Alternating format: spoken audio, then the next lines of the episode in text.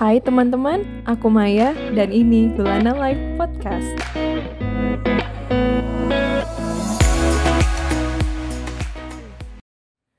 Di podcast kali ini, aku dan kedua teman aku dari tim Lulana Live bakal share untuk pertama kalinya dalam bentuk podcast.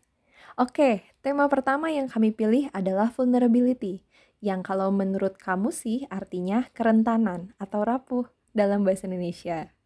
Tapi sebenarnya vulnerability itu punya arti yang luas dan gak jadi hal yang negatif loh.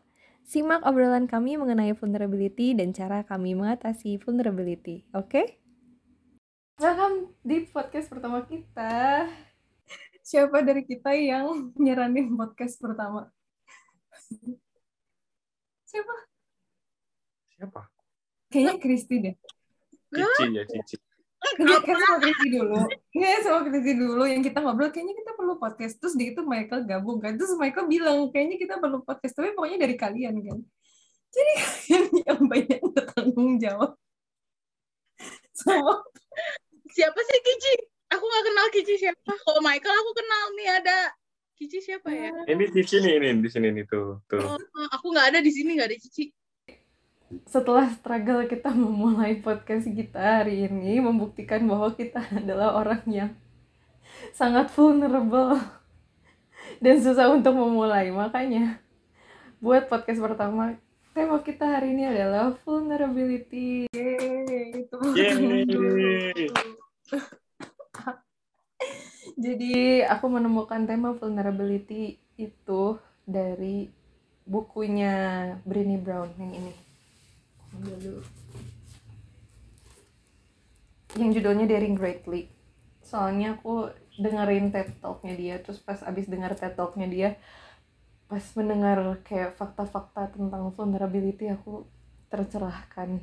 Kata Brené Brown itu, vulnerability itu, kan itu sebenarnya bahasa Inggris kan. Cuman aku tuh nggak nemu arti sebenarnya kalau misalnya di bahasa Indonesiain gitu mungkin kayak apa kalian juga nggak nemu gitu tapi kalau misalnya yang uh, Brené Brownnya cerita itu tuh vulnerability itu sebenarnya uncertainty. Uncertainty itu ketidakpastian risk resiko sama emotional exposure. Jadi kayak rasa malu rasa bersalah gitu. Tapi yang kayak kelihatan sama orang lain gitu. Itu yang biasanya disebut sama vulnerability. Nah kita yang memulai podcast hari ini pasti kesulitan juga buat menghadapi si vulnerability itu. Soalnya pertama kali kan berarti kita mengekspos ide kita. Ya enggak iya benar. Terus gitu pertama kali pertama kali juga kita benar-benar kayak mau sharing berbagi gitu. Terus bertiga gitu kan. Biasanya kalau misalnya uh, aku lagi kayak bikin kelas atau workshop kayak gitu kan aku doang yang ngomong. Kristi cuma jadi MC yang di belakang layarnya Michael. Tapi hari ini kita bertiga benar bakal ngobrol soal si vulnerability ini. Siap gak guys siap Agak deg-degan sih.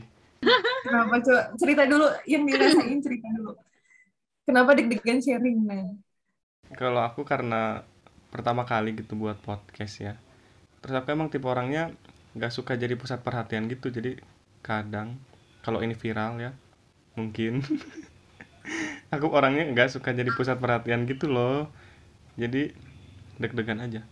hmm kalau Kristi rasanya gimana Sebenarnya mungkin aku deg-degan. Cuman aku mencoba untuk enggak.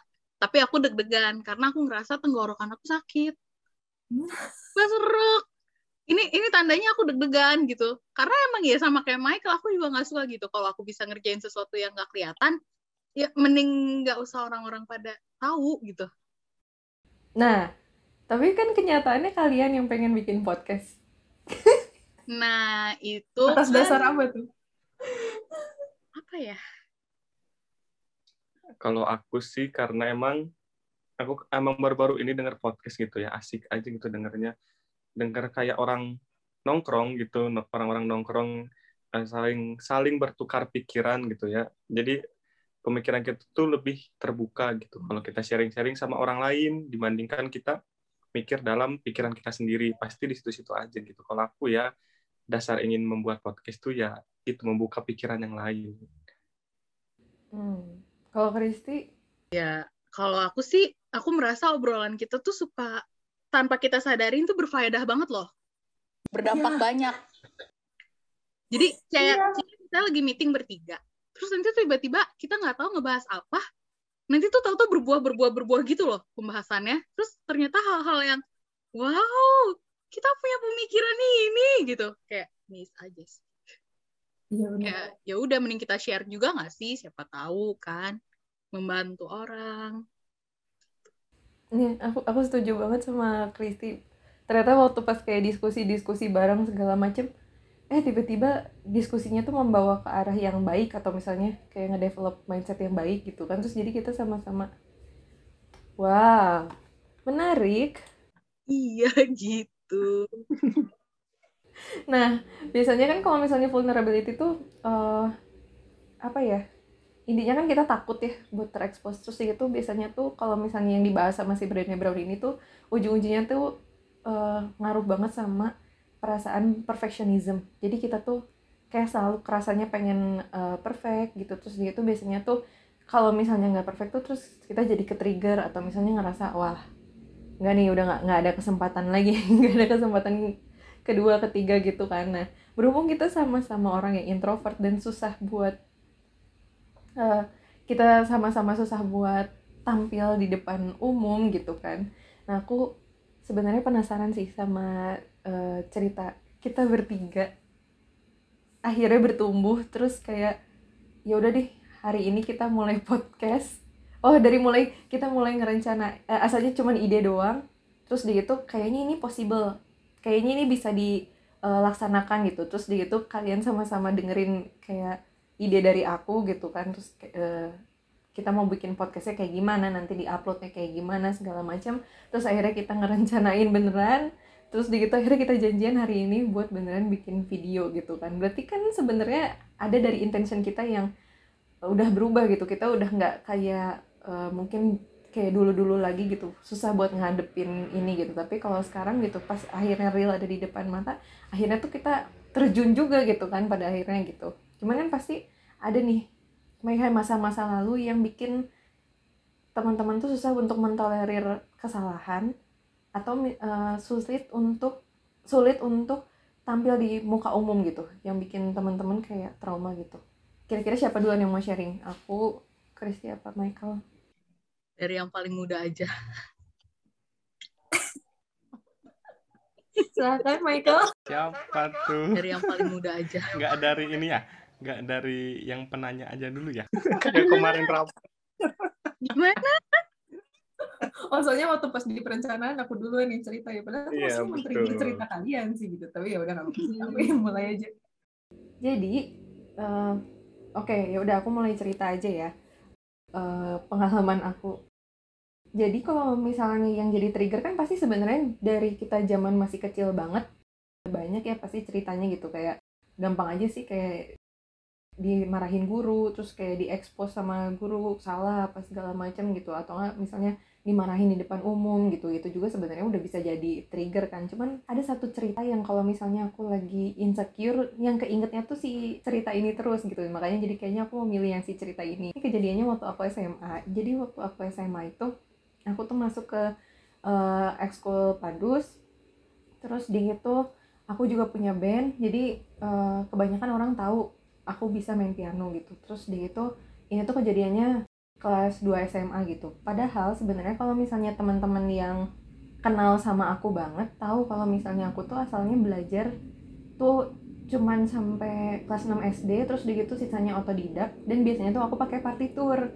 Jadi aku nggak ngerti tuh dulu yang kayak kunci-kunci kunci A kunci B kunci C gitu. Itu aku nggak tahu yang kayak gitu tuh. Terus di gitu baru tahu tuh sebenarnya aku diajarin secara basic gitu eh, sama teman di band aku gitu. Jadi di band aku tuh ada satu orang yang dia bisa segala alat musik.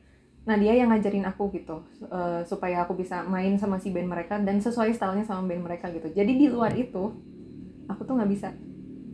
Dan aku nggak bisa kayak misalnya ada satu lagu gitu ya kayak jreng gitu terus gitu aku langsung main. Nah gitu tuh aku nggak bisa gitu kan.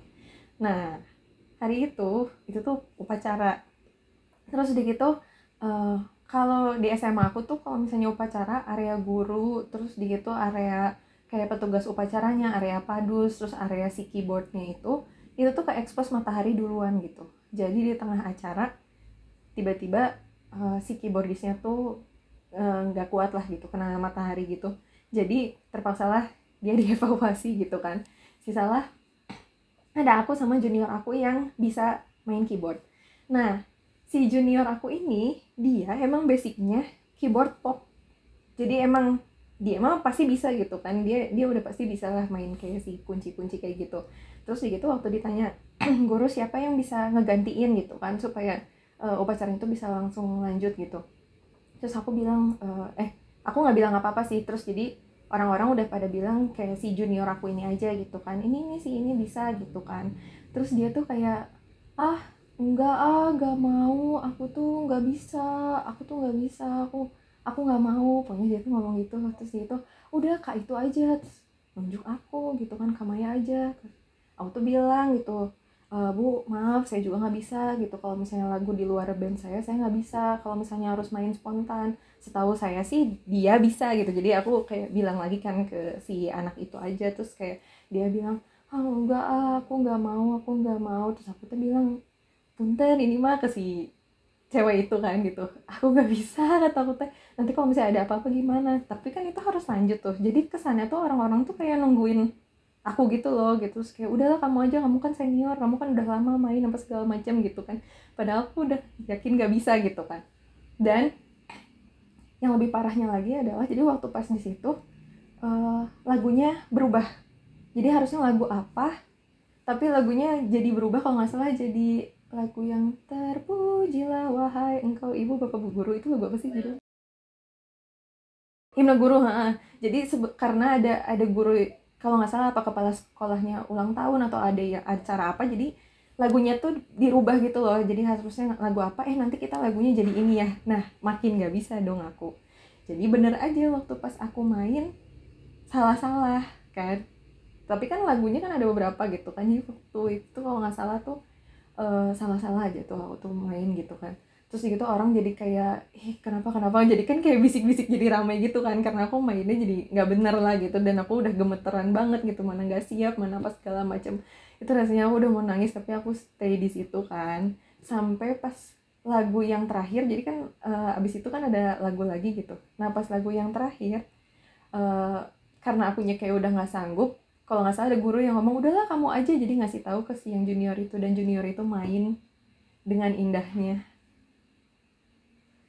Seolah dia adalah hero gitu. Jadi aku villainnya.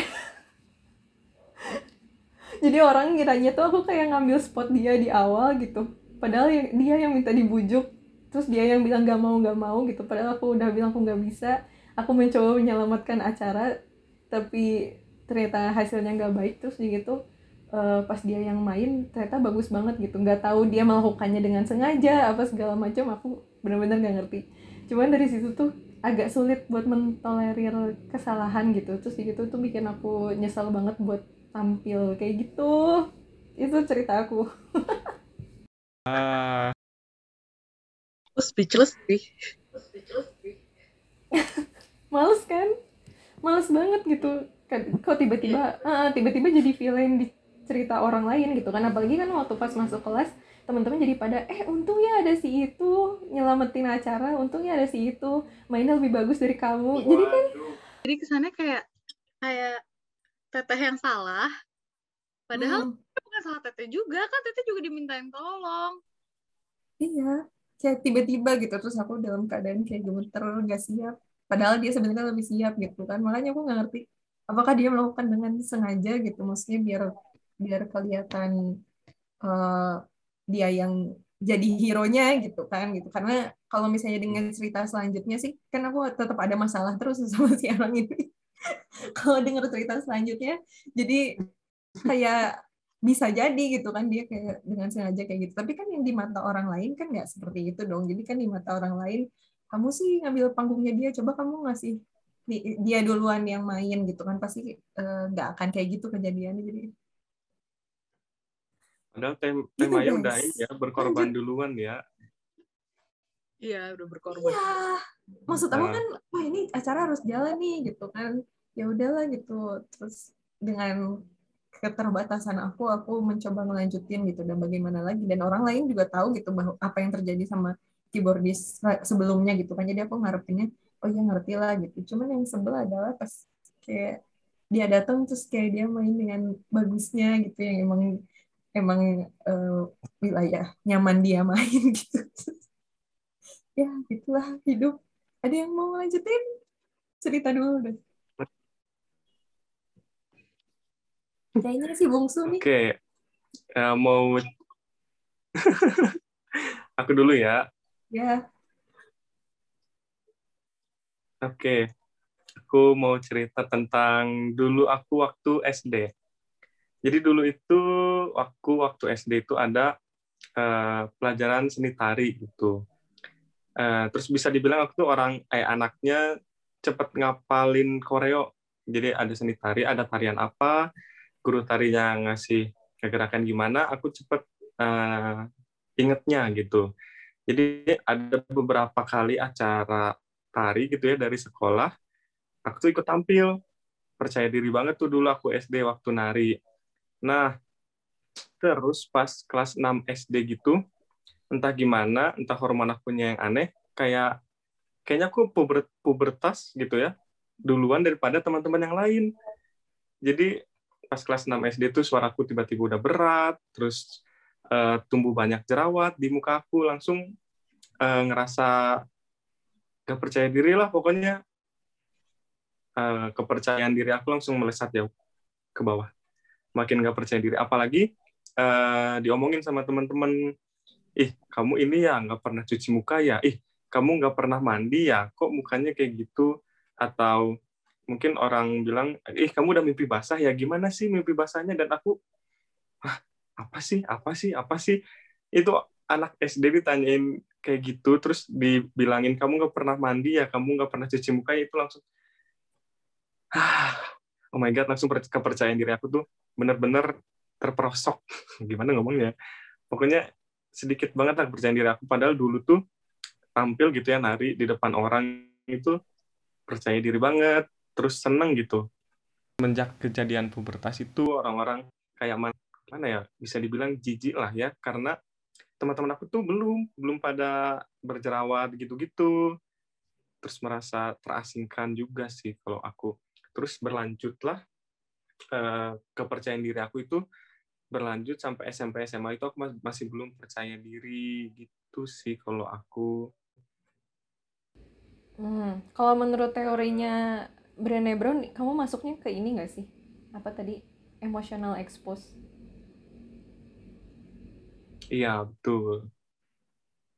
Jadi jadi kerasanya kayak uh, apa ya?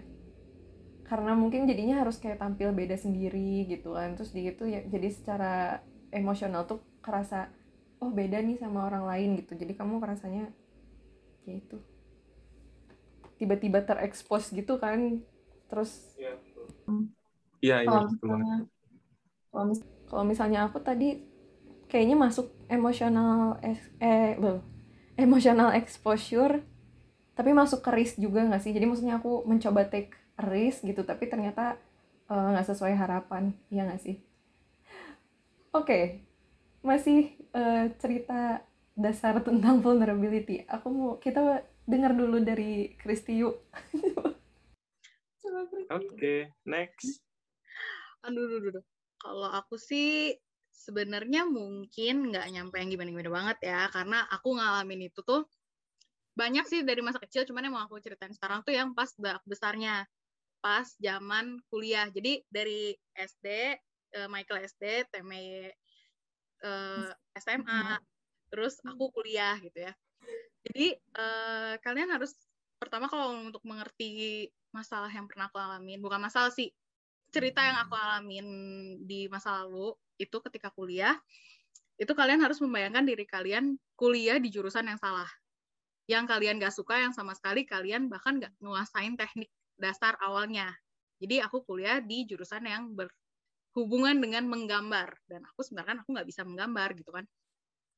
Terus ketika kalian sedang uh, membutuhkan dukungan moral, dukungan semangat yang kayak cuman kata-kata simpel kayak ayo bisa, ayo dikit lagi, ayo ayo semangat gini-gini gitu gitu, kalian malah mendapatkan kayak cambukan gitu dari dosennya. Dosennya bilang kayak kamu naif ya kok desainnya kayak gini-gini aja kamu emang nggak bisa ya gambar yang lebih benar? Emang nggak bisa ngerjain tugas dengan benar gitu? Pokoknya saya nggak mau Itu tahu ya saya cuma pengen tahu. Iya itu dosennya. Itu dosennya ngomong kayak gitu. Terus eh apa? Kayak saya nggak mau tahu. Pokoknya yang penting saya tahu kamu ngumpulin tugas saya di akhir. Nilai ya udah gimana saya nanti mood saya kayak gimana. Kebayang nggak untuk aku gimana nggak makin down gitu. Aku emang aku emang nggak apa ya aku bukan yang mencari perhatian dia kayak biar dia merhatiin aku. Karena aku tahu semua manusia punya masalah masing-masing nggak mungkin aku tambahin lagi dengan masalah aku yang kayak aku struggling di jurusan itu gitu. Tapi at least dia pendidik loh. Aku nggak nggak gimana ya. Cuma menurut aku apakah event mulutnya misalkan event kita kan juga terkadang sering mengeluarkan statement yang agak-agak tajam ya. Kalau kita ngomong satu sama yang lain atau apa kita suka komen yang rada-rada uh, gitu ke ke hati orang gitu. Tapi bisa nggak kata-katanya diganti? Mungkin emang aku sadari gitu aku membutuhkan bantuan lebih untuk di bidang itu. Gimana ak- namanya juga kan aku lagi asistensi lagi bimbingan gimana caranya aku bisa mendapatkan bimbingan yang baik kalau ketika belum nanya, belum aku tanya apa yang mau aku tanya, apa yang mau aku konsultasikan, dosennya baru lihat gambar langsung bilang, kok kamu naif gini gini gini gini gini. Udah lah ya, saya tunggu tugas kamu jadi aja semuanya. Dan kayak aku nggak aku nggak menjudge mungkin saat itu dia juga lagi banyak pikiran atau apa, tapi kalau sisi jahatnya aku mungkin ya, aku mau bilang, kenapa dia ngomongnya cuman sama aku kayak gitu kenapa ke anak-anak yang lain enggak padahal kayaknya desain aku tuh sama yang lain nggak jauh beda bentuknya hampir sama gitu Hmm, itu kejadiannya tahun berapa? Eh, tahun keberapa kamu kuliah? tahun pertama aku kuliah Wah, Aduh. jackpot. makanya alhamdulillah Tuhan banget gitu aku bisa lulus Eh, maksudnya bener-bener bisa lulus tepat waktu bener-bener langsung ninggalin dunia perkuliahan tuh karena dari awal aja udah mah aku nggak suka aku aku sadar aku salah jurusan cuman aku ber, eh, apa ya aku berpikiran kayak ya udahlah ya daripada buang-buang uang orang tua gitu kan. Yang penting sekarang selesaiin dulu kuliahnya. Kan kalau untuk kerja kita nggak tahu kan bisa aja kita kerja di dunia lain di dunia lain di dunia yang berbeda dengan jurusan kita itu gitu kan Iya. Iya, iya. Hmm, kira-kira masuk ke yang mana ya itu ya vulnerability-nya? Sebenarnya kebanyakan ini ya dari kita tuh berarti kerasanya yang si emotional exposure nggak sih? iya Itu masuk.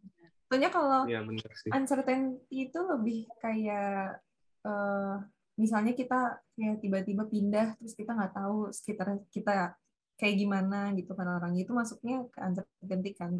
Atau kayaknya cerita Krisi juga bisa sih masuk ke uncertainty. Jadi kayak kamu ngasihin tugas kamu eh tiba-tiba yang didapat tuh nggak sesuai sama ekspektasi kamu gitu kan. Iya. Ya kan? Nah, Mm-mm. apalagi Sebenarnya- maksudnya aku tuh pengen bimbingan doang gitu kan. Bukan yang iya kan? bukan yang bener-bener harus penilaian banget saat itu gitu. Hmm, hmm. Sebenarnya aku tuh pengen pengen satu kali aja bikin episode podcastnya itu tentang dosen tenaga pengajar. Soalnya aku jadi ini nih, ada yang mendidih juga nih. Wah ternyata. Banyak. Tapi itu eh, perlu sih gitu. Eh, berhubungan juga sih sama si yang vulnerability. Tapi kayaknya ada tema lain. Jadi kayaknya nanti kalau misalnya urusan dosen kita bahas di Waktu lain. Next episode karena- ya. Next episode gitu. karena bakal rame juga, eh, bakal rame gitu pastikan kita orang-orang yang udah lulus terus kita lagi mau coba curhat nih dosen-dosen kita. Oke, tapi aku mau lanjut dulu soal si materi vulnerability ini kan kita udah sharing nih ya kita udah dapet tiga cerita gitu tentang si vulnerability gitu bahwa kita tuh menghadapi eh, tadi kita mendap- eh, menghadapi resiko terus gitu menghadapi ketidakpastian terus kita juga menghadapi emotional exposure jadi kayak kita dipaksa eh, harus baik-baik saja gitu kan padahal sebenarnya nggak bisa gitu kan. Eh, terus itu kan pasti kayak bikin kita ke sananya tuh punya ekspektasi lebih gitu kan. Terus di gitu di dalam buku ini di dalam bukunya uh, Brené Brown ini yang judulnya si Daring Greatly ini ibu Brené Brown itu uh, meminta kita bukan meminta kita sih kayak menyarankan kita untuk deal sama si perasaan-perasaan itu gitu kan. Karena gak mungkin gak mungkin kita cuma satu kali itu kan kejadian makanya kata kata aku juga sebenarnya yang jadi trigger tuh bisa aja kalau misalnya Kristi mungkin dapat triggernya uh, waktu kuliah gitu. Tapi kan tadi Kristi juga udah bilang aku juga pas SD juga ada sebenarnya kan ceritanya gitu kan. Terus kayak numpuk numpuk numpuk numpuk gitu kan. Sampai makanya waktu pas SMA tuh kayak jepret gitu. Terus tiba-tiba ada satu momen yang ternyata tuh kalau misalnya berhubungan sama vulnerability yang keinget tuh ke situ lagi ke situ lagi ke situ lagi gitu kan. Terus dari situ kan pasti kita langsung kayak ngerasa uh, ini yang dibahas sama si ibu Brené Brown itu. Lanjutannya udah pasti kita langsung merasa unworthiness. Ngerasa nggak pantas. Iya kan? Di situ kan yang tadi katanya insecurity eh terjun. Kayak lagi naik histeria tapi ke bawah. Ya kepercayaan diri kita langsung kayak menurun gitu kan. Terus kayak selalu dipenuhin sama insecurity gitu kan. Nah itu tuh langsung lah yang muncul pertama itu unworthiness gitu. Terus di situ uh, kita juga jadi langsung kayak ngerembet ke hal-hal negatif lain gitu. Jadi kayak uh, kayaknya pasti gagal kayaknya pasti ini pasti itu segala macam. Dan akhirnya jadi takut buat mencoba gitu kan. Tapi nah kita kan ketemu di satu unit yang sama kan di kampus kan yang mengharuskan kita harus tampil. Ya nah oh iya Harus- benar. Ya yang mengharuskan kita harus tampil di depan umum gitu kan dan yang mengharuskan kita buat uh, kerjasama juga gitu. Jadi nggak mungkin kayak insecurity kita yang narik diri kita buat nggak tampil gitu kan. Misalnya kan pasti ada nggak mungkin nggak tampil. Nanti teman-teman kayak gimana gitu kan. Ya for for your information aja buat teman-teman yang nonton. Jadi kita bertiga ketemunya di unit paduan suara di kampus jadi waktu pas di kampus ya udah mau nggak mau namanya ya paduan suara harus tampil dong gitu terus kita bertiga sama-sama betah Nah, pasti kan ada nih cara kita masing-masing akhirnya eh, supaya kita bertumbuh dan kita bisa menghadapi si vulnerability ini. Bahkan sampai hari ini kita akhirnya coba bikin yuk, bikin podcast yuk, berani yuk bikin podcast. Nah, aku penasaran nih cerita bertumbuhnya dan gimana cara menghadapi si trauma. Ya bisa kan disebut trauma kan? Bisa sih Bisa Ya, kalau bisa, aku ya. bisa. karena kalau Iya, iya. Karena kan jadi setiap kali kita ada di keadaan vulnerable yang keinget yang itu lagi, yang itu lagi gitu Mm-mm. kan. Ya anggap aja misalnya si ini jadi bikin kita trauma gitu kan. Oke, mau mulai dari siapa? Apa sesuai urutan tadi? Eh, sesuai urutan Bebas sih. dia aja boleh Oke, kalau misalnya sesuai urutan tadi berarti kan aku dulu ya. Kalau misalnya dari aku, aku mau eh, cerita dulu soal eh, ini sih, kenal dulu sama si triggernya gitu. Jadi waktu pas awal-awal aku belajar soal si vulnerability ini gitu, terus di itu aku akhirnya belajar jadi coaching, jadi maksudnya lebih banyak baca buku-buku kayak self help book gitu, terus atau enggak misalnya baca buku yang memang berhubungan dengan psikologi gitu kan. Nah, ternyata tuh yang paling penting tuh eh, kalau misalnya kita udah ketemu si triggernya gitu, daripada kita kan biasanya suka ada orang yang kayak eh, pas ngomong emosional gitu kan, terus gitu atau nggak melakukan tindakan-tindakan yang emosional gitu kan. Nah itu tuh biasanya kadang mungkin orang-orang tersebut tuh belum sadar sama triggernya di masa lalu gitu, yang bikin mereka tuh berbuat emosional gitu. Nah makanya buat aku tuh mengetahui trigger, mengetahui apa sih eh, kejadian di masa lalu yang bikin trauma gitu, terus yang bikin kenapa sampai ke saat ini kok jadi susah untuk bergerak, susah untuk eh, melakukan action kayak gitu, itu tuh sebenarnya kayak core utama gitu, paling penting banget. Kalau aku eh, kayak yang tadi aku udah bilang, yang pasti kalau misalnya aku ketahuannya adalah setiap kali aku kayak mau tampil gitu, ya tetaplah waktu misalnya paduan suara atau misalnya aku mau presentasi apa segala macem si kejadian yang tadi itu selalu muncul di kepala selalu dia yang jadi trigger bahwa kamu nggak boleh salah. Kamu harus langsung sempurna. Kalau misalnya kamu nggak sempurna ya udah berarti kamu orang yang kurang gitu. Jadi balik lagi kehilangan si worthiness itu gitu kan. Nah menurut aku itu tuh penting banget. Menurut aku itu tuh penting banget buat eh, kenal dulu oh ya berarti si triggernya itu gitu terus di gitu barulah masuk ke si proses healingnya. Nah kayaknya aku mau lanjut ke Kristi soalnya kemarin waktu rapat waktu kerabat Kristi tuh nyampein ada dua cara eh satu sorry yang dua sama Michael Iya, doa itu.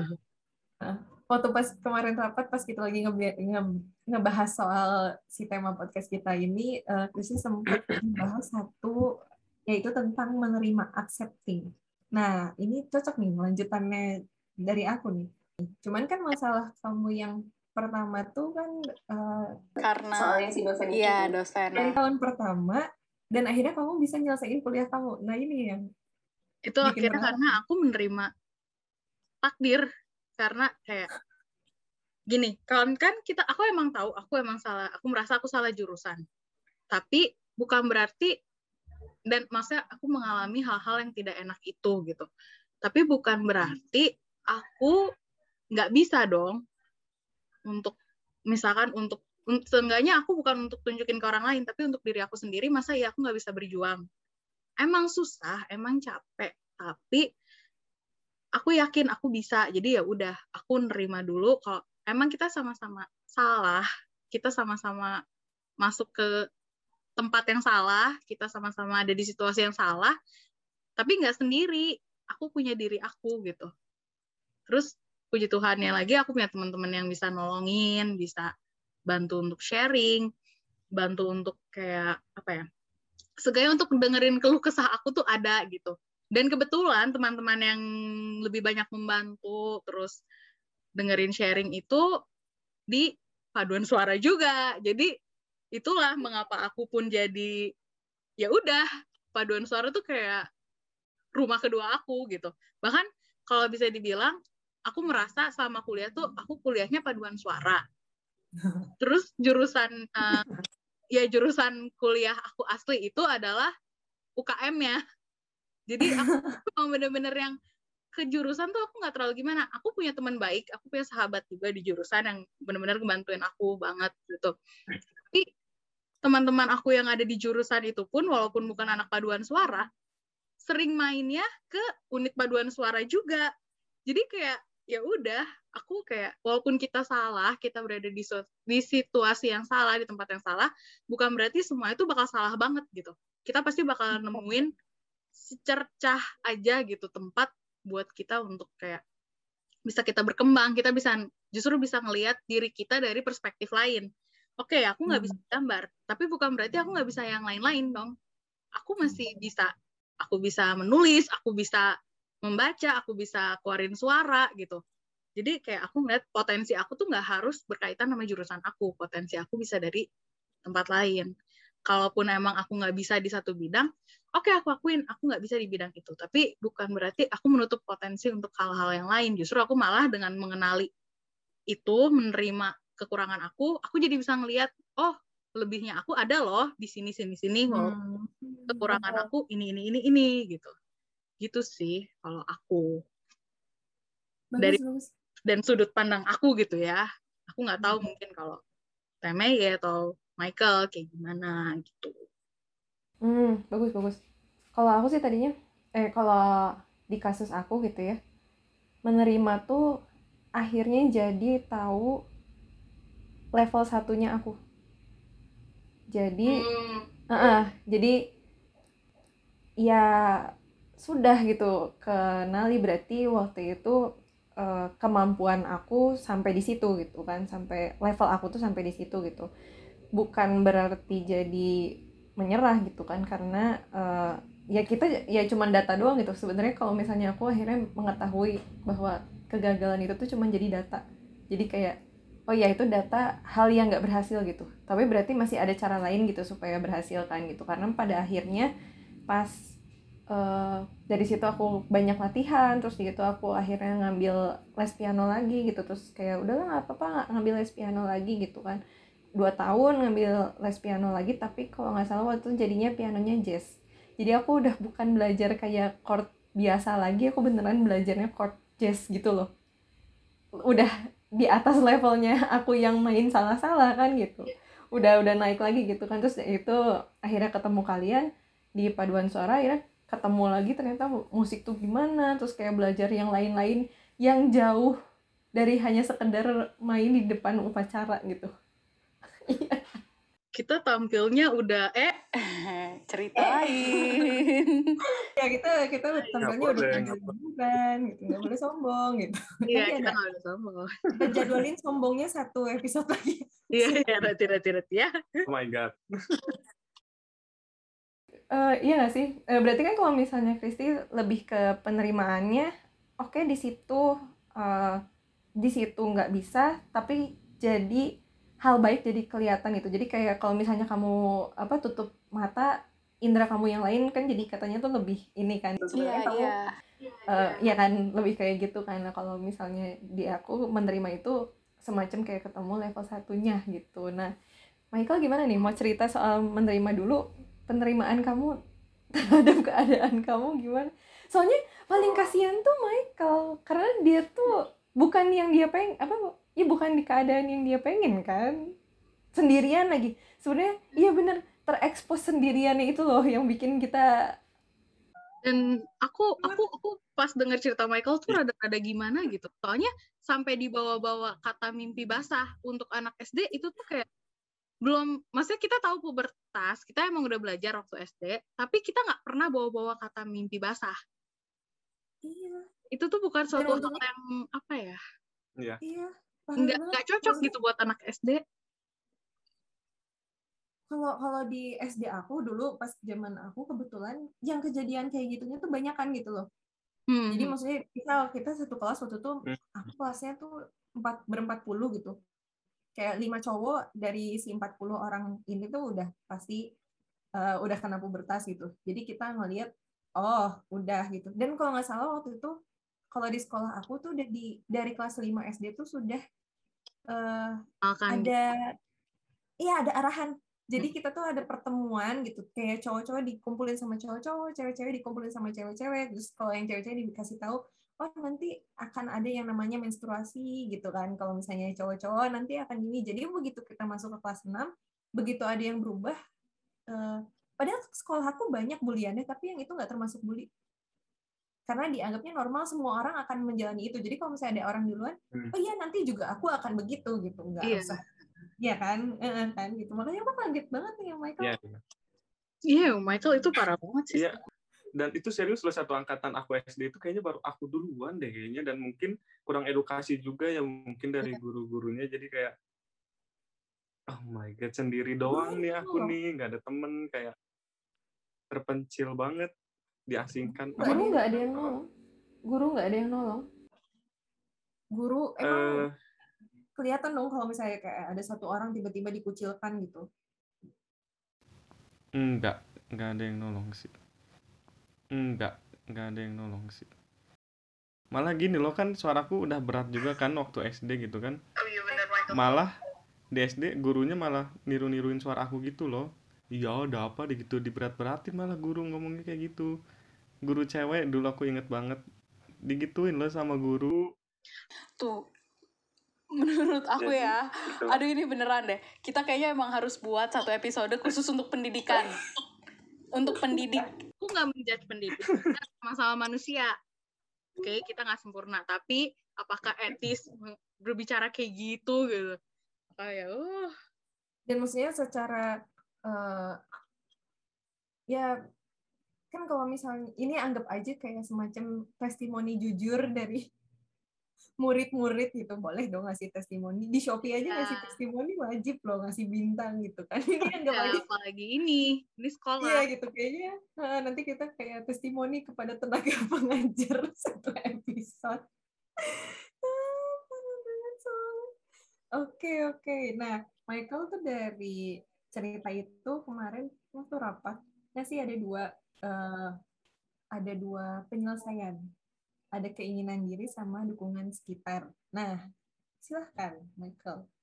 ya betul oke mungkin aku bakal eh, mundur dulu sedikit ya dari lulus SD itu kenapa aku sampai eh,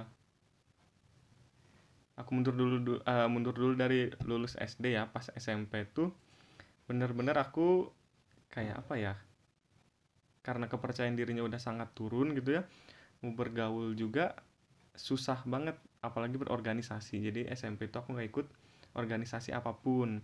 Bahkan kalau sekolah juga sekolah pulang sekolah pulang. Itu tuh eh, sebenarnya balik lagi aku baru sadar kenapa aku kayak gitu tuh. Aku mikir kalau aku deket orang orang itu bakal ngejudge aku. Apalagi ngobrol depan-depanan gitu ya sama orang nggak pernah mau lihat eh, mata mereka. Selalu nunduk atau selalu mengalihkan pandangan ke mana gitu. Karena aku sel dulu tuh aku punya pikiran orang itu pasti bakal ngejudge aku ngejudge aku gitu. Sampai separah itu gitu. Terus barulah masuk ke SMA eh SMA gimana ya waktu dulu? Dulu tuh aku keinginan berubahnya itu karena capek sendiri. Capek sama pemikiran aku orang bakal ngejudge aku orang bakal ginin aku Eh, barulah ada beberapa temen yang aku deketin juga. Ada beberapa sahabat juga yang ada dari SMA tapi dulu aku eh, belum ada keseriusan untuk berorganisasi yang benar-benar berorganisasi gitu ya. Eh, karena belum percaya diri juga. Nah barulah pas masuk kuliah awalnya itu masuk paduan suara itu dari PMB dari penerimaan mahasiswa baru kan dulu tuh ada ditunjuk beberapa maba buat tampil bareng paduan suara jadi sebelum jadi mahasiswa beneran nih tau gak sih yang ditunjuk eh, yang ditarikin sama dulu tuh aku inget banget ada eh, nggak boleh sebutin nama ya di sini ya Gak boleh. Kita beda. Aku baru ingat Mike, apa aku baru ingat Michael tuh dari dari si event itu gitu. Iya, kira- aku dari PMB awalnya. Awalnya kan awalnya itu dulu pendaftaran ulang dulu nih dari eh, pendaftaran ulang kampus kan, jadi datang ke Hmm. kampus. Nah pas mau pulang ada yang ingat disodorin, di, dicegat, ditanya, eh mahasiswa baru ya mau ikut ini nggak ada acara nyanyi untuk lalalalalala. Wah, aku ambil aja nih brosurnya. Aku bilang, ah aku nggak bisa nyanyi kak, lalalalalala. Udah nggak apa-apa isi dulu datanya, katanya gitu kan. Eh, eh, pas aku baca brosurnya gitu ya, karena ada teman juga dari SMA yang ikut eh, ke kampus gitu ya, sa- satu kampus dengan aku, aku ajakin aja biar aku eh, nggak mati kutu gitu ya. Karena kan aku belum pernah berorganisasi jarang banget kumpul-kumpul sama orang jadi aku nggak temen tuh waktu PMB kamu boleh sebut nama lagi ya? Nggak boleh. Boleh, gak Jangan boleh. ya pokoknya gitulah itu pertama kali aku eh, masuk paduan suara. Dan eh, ini langsung masuk ke ini cara ngadepinnya ya?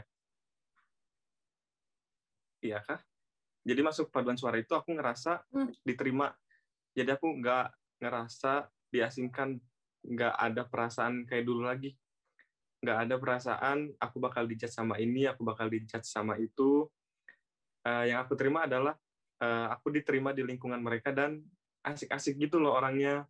Yang pertama terus itu eh, karena itulah eh, berlanjut terus sampai seterusnya gitu itulah organisasi pertamaku seumur gak seumur hidup juga sih pokoknya yang Pertama pertama kali benar-benar serius ikut organisasi tuh ya ini paduan suara Kita Apa? projectnya tuh langsung berat, langsung gede gitu. Iya benar. hmm, hmm, hmm. Iya kan maksudnya Oh, untung untung kamu di tahun masih Iya. aku, gitu. di tahun aku, proyeknya masuk langsung berat. Iya iya. Tapi Ya. nggak sih maksud aku Iya, kita Iya. semua mau masuk di tahun kapan pun kapan pun projectnya Iya, langsung bener. berat. Iya, udah, udah, udah, udah. betul kan makanya aku kadang eh, dulunya asalnya kalau misalnya ngelihat ada orang yang kayak keluar atau kayak ngelanjutin gitu suka kayak "Hah, lemah gitu tapi kalau misalnya udah nyampe sini kalau nyampe sini nggak emang berat. Gila sih. Iya sih di situ juga bener sih kelatihnya segala macam eh, membukakan eh, mindset-mindset baru gitu. Nah sebenarnya bagusnya dari yang eh, Michael tuh ada dua macam kan yang yang nge- ngebantu dia itu kan. Eh, ada dari keinginan dirinya karena kan dia akhirnya memberanikan diri kan buat eh, bergabung ke si eh, unit gitu bergabung ke organisasi terus di gitu ada juga dukungan sekitar nah aku jadi penasaran kalau dipresentasein besaran mana? Eh, eh, dukungan sekitar. Oh. Jadi sebenarnya dukungan sekitar tuh ngaruh banget ya gitu buat Kalau aku di aku ngaruh banget sih, parah. Hmm. Parah ngaruhnya parah. Iya iya. Aku kan sering baca ya. Sebenarnya aku sering baca kalau misalnya kayak dari buku self help apa segala macam gitu kan. Semua orang tuh selalu kayak secara garis besar kayak bilang kalau em- emotional independence itu perlu gitu. Jadi kita independen secara emosional, nggak emosi kita nggak tergantung dari sekitar, pilihan kita juga nggak tergantung dari sekitar gitu. Karena kan pada umumnya akhirnya eh, kita yang berjuang sendiri gitu. Mhm. Cuman ada lagi quotes yang bilang kalau kita tuh summary dari lima orang terdekat kita.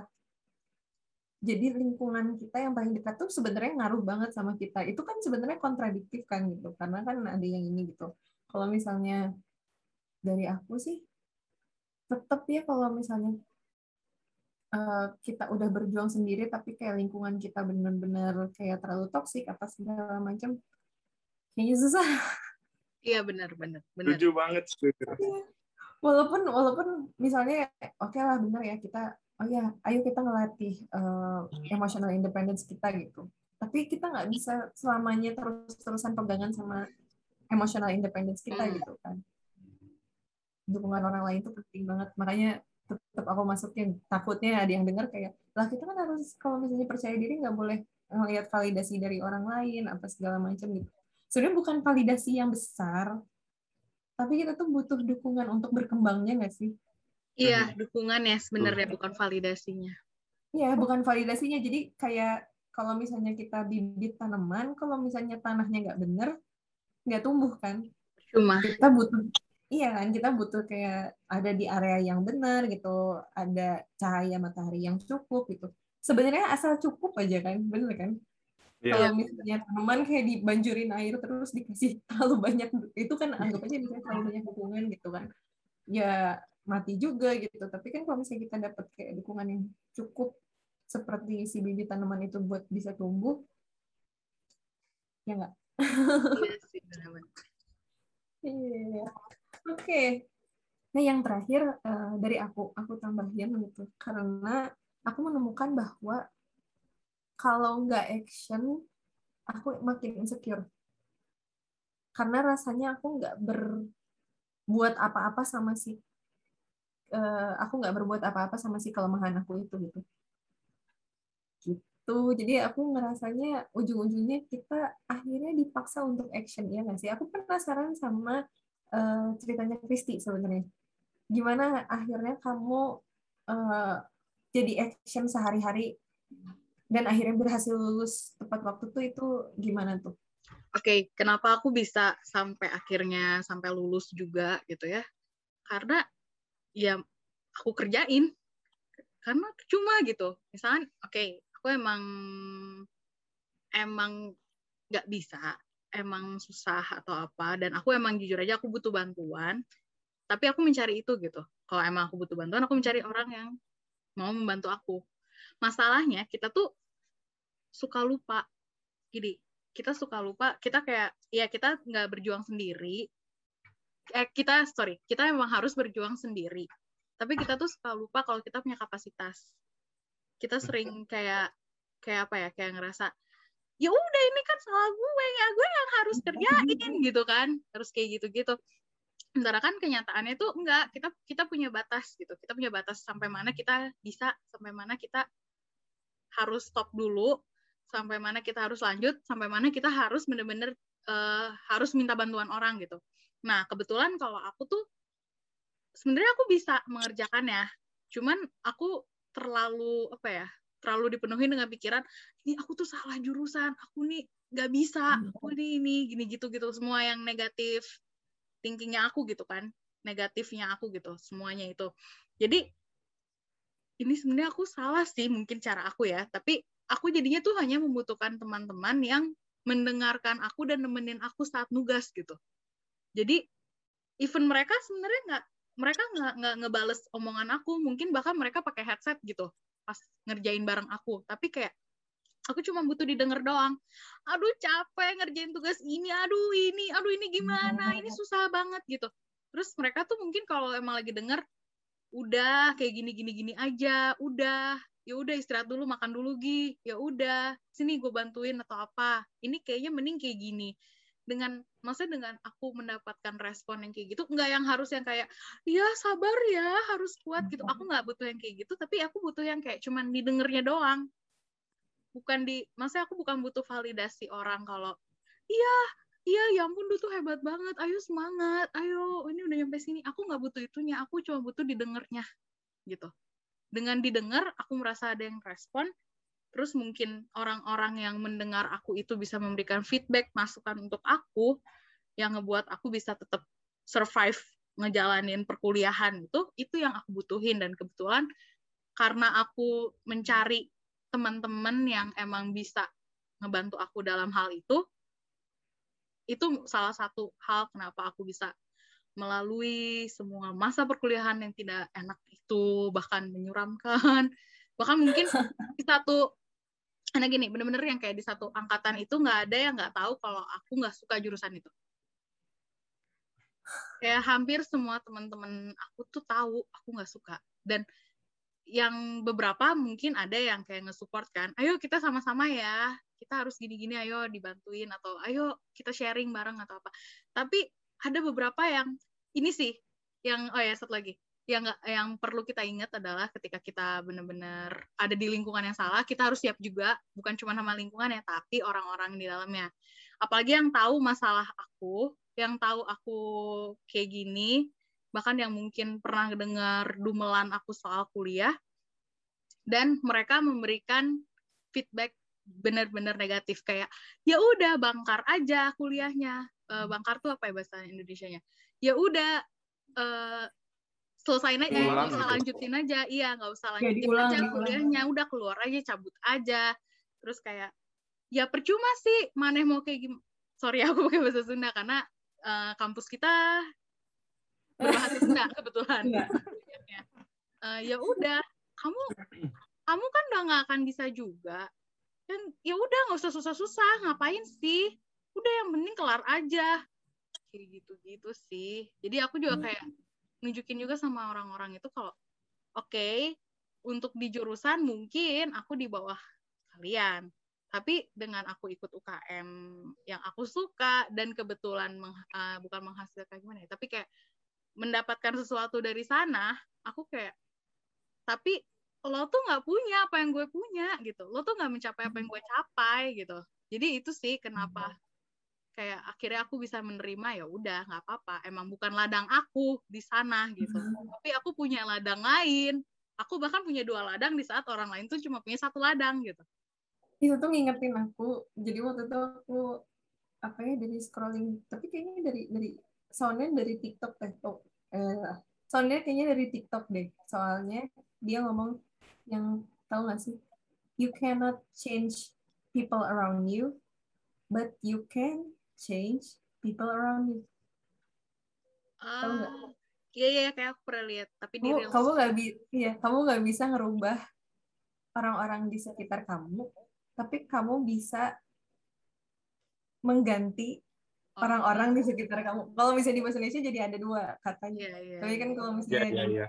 bahasa Inggris change-nya sama gitu. Tapi kalau misalnya di Indonesia kan kamu nggak bisa ngerubah orang di sekitar kamu, tapi kamu bisa mengganti orang-orang di sekitar kamu?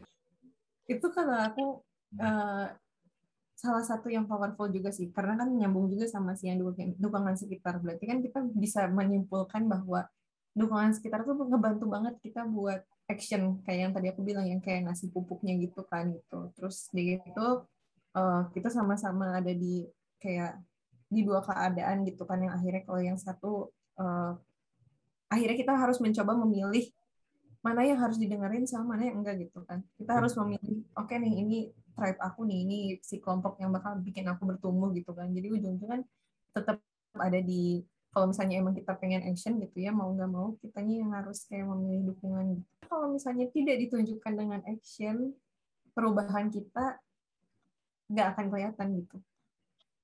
Kan berarti kita sama-sama oh iya waktu pas di paduan suara kita melakukan sebuah action tuh. Kita ngelakuin kalau misalnya Michael akhirnya oh ya memutuskan untuk masuk ngelangkah.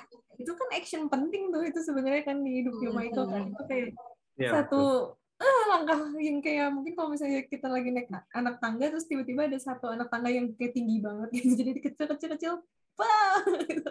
Iya. harus harus naik. Mungkin kalau aku nggak mungkin kalau aku nggak mau mulai langkah itu ya mungkin aku nggak akan bisa percaya diri ini atau mungkin aku tidak akan bisa bertemu kalian oh iya. Mana? Iya ngapain kita masuk ke main-main ke jurusannya Michael? Jauh iya makanya. Kita beda jurusan semua di sini. Beda jurusan. Makanya ramai nih ya, betul. Episode selanjutnya. Tapi kayaknya episode selanjutnya eh, kemarin ada bahasan kita mau coba bahas quarter life crisis itu buat kita yang di umur Hmm, itu ada nih lagi lagi hot-hotnya di, quarter life crisis jadi kayaknya nanti next episode-nya kita quarter life crisis terus kita akhirnya eh, mungkin episode selanjutnya lagi yang testimoni untuk tenaga pengajar boleh tuh boleh Wah. Oke, kalau gitu aku kasih eh, wrap up-nya dulu.